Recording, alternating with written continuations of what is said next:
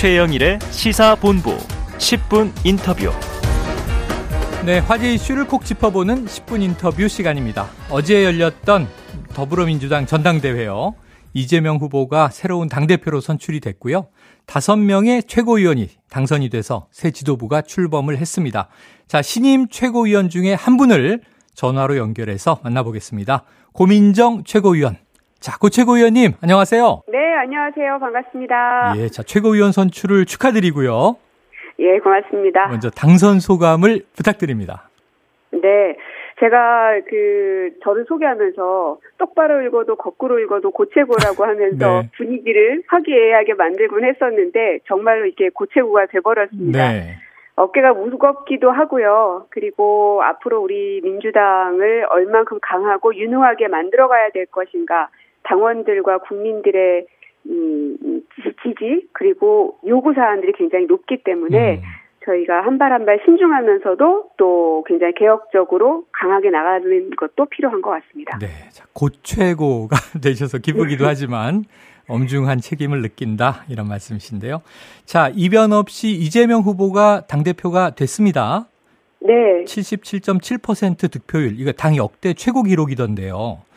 이재명 대표 선출에 담긴 당심은 어떻게 보고 계십니까? 어, 힘을 모아주고 있는 거라고 저는 생각합니다. 음.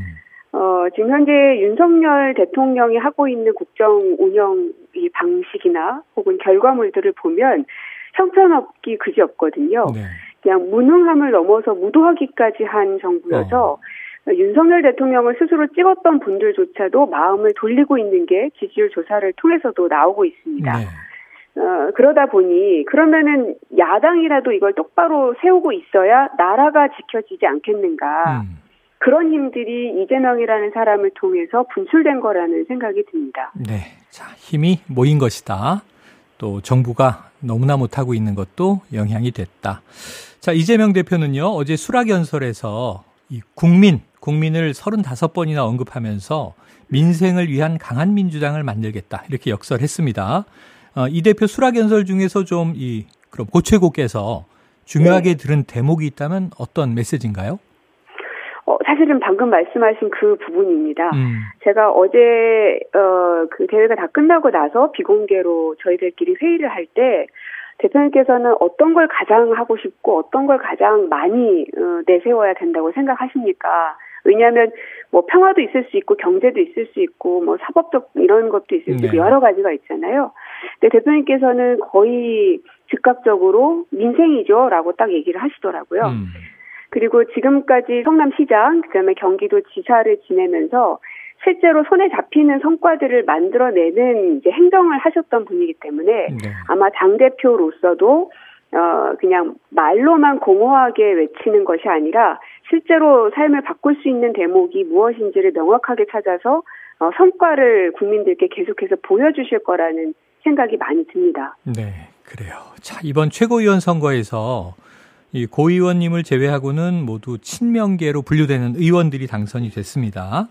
그러다 보니까 친명계 지도부에 대한 우려의 목소리도 나오고 있고요. 이 후보 때부터 다양성을 강조하신 기억이 있는데 지금 이 네. 상황은 어떻게 받아들이고 계세요? 선거 당시에는 이제 표를 얻고자 하는 전략을 펴다 보면 뭐 여러 가지 방안들이 대동될 수밖에는 없겠죠. 네. 이제 다만 이제 오늘부터 시작되는 최고위원 회의를 통해서 나오는 이제 발언이나 혹은 최고위원들의 행보들이 음. 어, 이재명만을 위한 행보를 보이신다면 그거는 정말로 어, 우려의 목소리가 현실이 되는 것인데 네 그게 아니라 어, 국민들에게 어떻게 좀 가려운 것도 긁어주고 어려운 부분들을 해결해 주는 것에 목소리를 내면 낼수록 오히려 친명이냐 비명이냐 이런 것들이 좀 무색해지는 시기가 올 거라고 생각합니다. 네. 그래요. 자, 그리고 또 한 가지 지역 안배가 좀 눈여겨 볼 대목인데 이 모두가 서울 수도권의 지역구를 둔 음. 최고위원들이시잖아요. 이 대목은 어떻게 보십니까? 음. 저도 좀 아쉬운 부분이기도 합니다. 그래서 뭐 저 스스로도 서울이 지역이다 보니까 어, 제가 스스로 이런 말 하는 게좀 멋쩍기는 한데요. 음. 그래도 이제 진영직 최고위원 두 명을 하실 수 있기 때문에 어, 거기에서 아. 좀 지역 안배들이 이루어질 수도 있지 않을까 하고 예측을 좀 해보고, 네. 어, 그리고 저는 현재 있는 최고위원들도 그 지역별 전담제를 좀 뒀으면 좋겠다는 음. 의견을 제시를 했습니다. 그래서 고민정이 예를 들어 강원도를 책임진다. 그럼 이제 강원도에 있는 현안이나 이런 것들을 수시로 기초의원들까지도 소통하면서 아, 진짜 민주당에서 중앙당에서 어떻게 해결하면 좋을 것인지 또 그 지역의 주민들은 어떤 것을 민주당에게 바라는지를 우리가 이제 캐치를 해서 중앙당에서 결정할 수 있는 그 구조를 만들면 꼭 출신이 어, 지역이 아니다 하더라도 어, 지역에 있는 각종 현안 이슈들을 중앙으로 다 끌어모을 수 있을 거라는 생각이 들어서 좀 권역별로 나눠보면 어떨까 하는 아이디어는 좀 갖고 있습니다. 네네. 자, 이제 전대는 끝났습니다. 하지만 고 의원께서 이번 전대 레이스에서 보니까요. 일부 강성 팬덤 지지자들에게 좀 사퇴 요구도 받고 공격을 많이 받았잖아요. 네. 지났지만 최고위원이 되셨지만 그때는 어떤 심경이셨습니까? 어, 저도 사람인지라 상처 많이 받습니다. 네.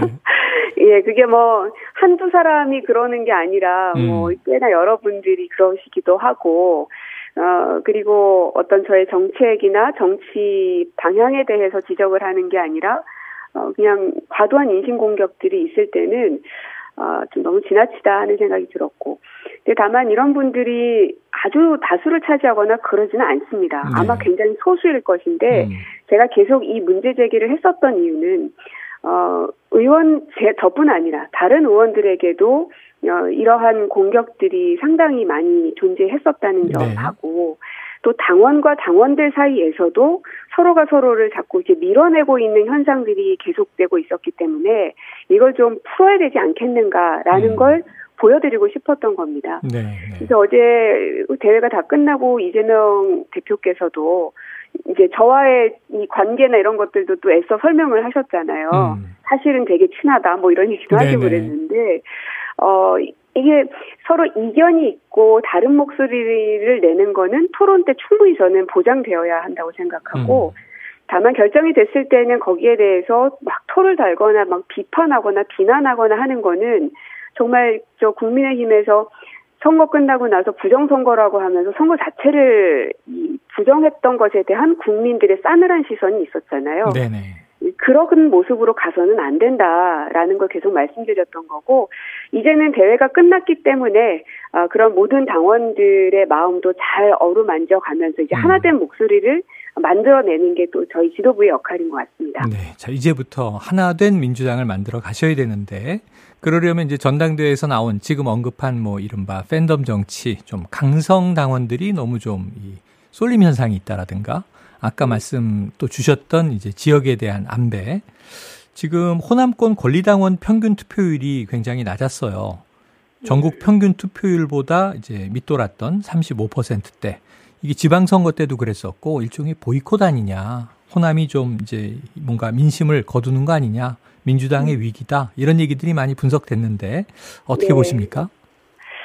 어, 아직까지는 실망한 당원들이 다 돌아오지 않고 있는 것 같습니다. 음.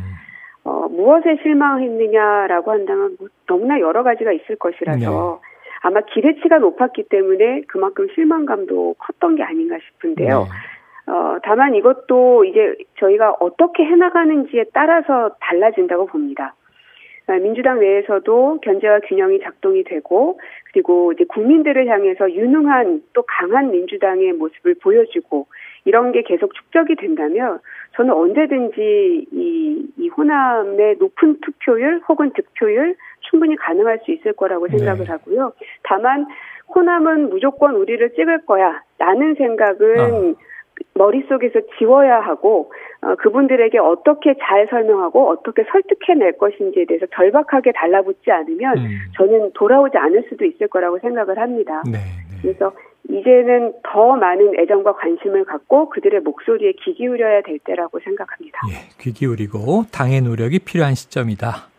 자, 그래서 드디어 이제 오늘 오전에 새 지도부가 첫 회의를 가졌더라고요. 예. 좀 분위기 어땠고 어떤 얘기를 주로 어, 나누셨나요? 어, 그냥 향후 지금 정해야 될 것들이 좀 많습니다. 당이 아직 그, 이 구성이 다 안 돼 있기 때문에, 네 어, 그래서 실무적인 논의도 좀 했고, 그 다음에 이제 각자 최고위원들이 어떤 방향으로 아젠다를 설정할 것인지에 대한 논의도 좀 하고, 그래서 모여서 말을 해도 해도 늘 끝이 안 나는. 음. 그래서 빨리 또 모여서 또 논의했으면 좋겠는. 네. 어제도 사실은 헤어지면서 되게 아쉬웠었거든요. 네네.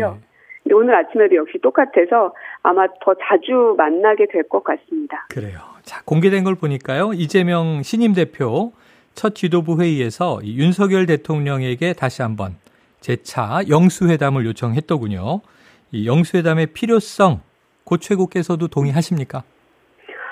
저는 윤석열 대통령께서 먼저 제안하셨어야 되는 거라고 음. 생각합니다. 대통령이라면. 어, 그러니까 지금 현재 굉장히 경제적으로 어려운 상황을 가고 있잖아요. 선고 현상이 지속되고 있는데 이 문제를 해결하려면 결국은 국회에서도 이 협조가 이루어져야 되고 국민 모두가 다 같이 똘똘 뭉쳐져야 되는 상황이거든요. 그러면 여기에서 리더가 되는 사람은 어 이분들을 어떻게 끌어안을 것인지에 대한 이, 이 고민에 대한 숙제들을 자꾸 내어 놓으셔야 되는데 네. 지금 윤석열 대통령 하고 계시는 걸 보면 여전히 그냥 분노와 억울함 막 이런 것들만 좀 있는 것 같습니다. 음. 오늘도 보니까 대통령실에 인사를 뭐 몇 명 하겠다라고 네네. 이제 그 기사들이 좀 나오던데 저는 그냥 꼬리 자르기 하는구나 밖에는 느껴지지가 않습니다. 음. 국민과 또 야당에서 문제 제기를 했던 것은 검증에 대한 그 실패, 그러면 공직기강이고요. 인사에 대한 문제는 인사수석이나 혹은 총무비서관이 해당이 됩니다. 총체적인 컨트롤 타워는 비서실장이고요. 하지만 이 어느 누구도 그 인사 바뀌는 명단 안에 음. 올라가 있지 않습니다. 네. 즉 어, 별로 이제 힘 없고 혹은 윤석열 대통령과 조금 거리가 있는 이런 음. 분들만 정리시킴으로 인해서 어, 이 순간을 모면하려는 것 아닌가 네네. 싶은데 지금 여당이 자중질환에 빠졌잖아요. 그렇죠. 그것도 문제는 결국은 윤핵관입니다. 음. 그러니까 이 문제가 발생하는 원인은 분명히 있는데 그거를 건드리지 않고 해결하려다 보니까 계속해서 문제가 더 네. 눈덩이처럼 불어나는 겁니다. 그래서 어, 이 대통령실에 있는 문제도 결국은 윤핵관에 해당되는 이 검찰 라인들에 대한 어떤 그 인적 쇄신 그리고 무엇보다 대통령으로서 이 정도 됐으면 대국민 사과하셔야죠. 음. 별로 인적 쇄신하는 모습들을 보면 아직 어, 변화하려는 의지가 별로 없구나. 네. 아직도 더 우리 야당이 역할을 해야 되겠구나 하는 생각이 많이 들었습니다. 알겠습니다. 자, 새 지도부가요. 오늘 오후에 경남 평산마을을 찾아서 문재인 전 대통령을 예방할 예정이라고 하는데요. 이 고최고가 유일하게 친문계 이전에 저희 시사본부하고 인터뷰하실 때도 이 친문계로서의 이제 무게감을 가지고 계신데 이 문 전 대통령 예방에 담긴 의미 어떻게 좀 보면 좋을까요?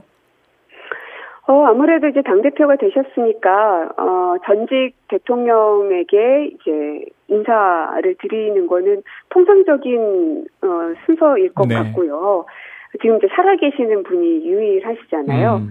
어, 그래서 그렇고, 뭐, 앞으로는 이제 민주당이 잘 해 나가려면 이제 문재인 정부에서 했었던 것들 중에서 이제 긍정적인 것들은 계속 계승 발전시켜야 될 것이고 좀 부족한 것들은 또 보완하는 노력들도 필요할 것이고 그래서 저희가 정부를 갖고 있지 않기 때문에 야당 국회에서 어, 얼만큼 이 정책들을 새롭게 또 내보일 수 있을까 에 대한 고민이 되게 많은데요. 네. 그러려면 이제 문재인 정부 때의 것들도 어 많이 좀 숙지하고 고민도 많이 하고 뭐 그런 게 또 필요하지 않을까 생각도 듭니다. 네. 무엇보다는 이제 통합의 메시지를 준다는 의미도 있을 것 같고요. 네, 네. 자, 당내 통합도 지금 큰 과제로 떠올라 있습니다.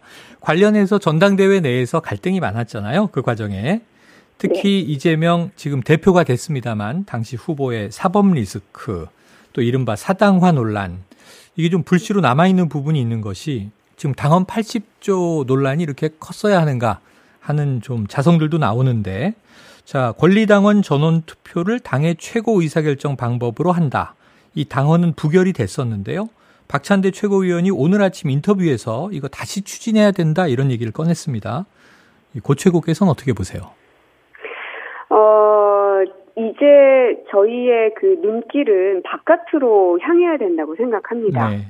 그러니까 한번 정리된 것이 다시금 어, 올라왔을 때 그것이 이제 국민들의 민생과 또 먹거리에 관련되어 있는 것이라면 어, 끝장을 보는 게 당연히 필요하겠죠. 음. 어, 하지만 지금은 아까도 계속 말씀드리지만 국민들은 이 민생고 때문에 시름을 앓고 계신데 당 내에서의 시간을 허비하는 것이 저는 너무 아깝다는 생각이 좀 많이 네, 네. 듭니다. 그래서 이제는 우리의 시선을 좀 바깥으로 돌리려고 애써야 되고 어, 그렇게 해야 되는 건 저희의 의무라고 생각합니다. 음, 알겠습니다. 눈길을 밖으로 돌려야 한다. 민생에 초점을 맞추자. 이렇게 네. 이야기했습니다. 자, 고채고님, 오늘은 여기까지 듣고요. 다음에 네. 또 민주당 현안이 있으면 연결 부탁드릴게요. 네, 알겠습니다. 스튜디오 한번 나와주세요. 네. 네, 고맙습니다. 네. 예, 지금까지 더불어민주당 고민정 최고위원이었습니다.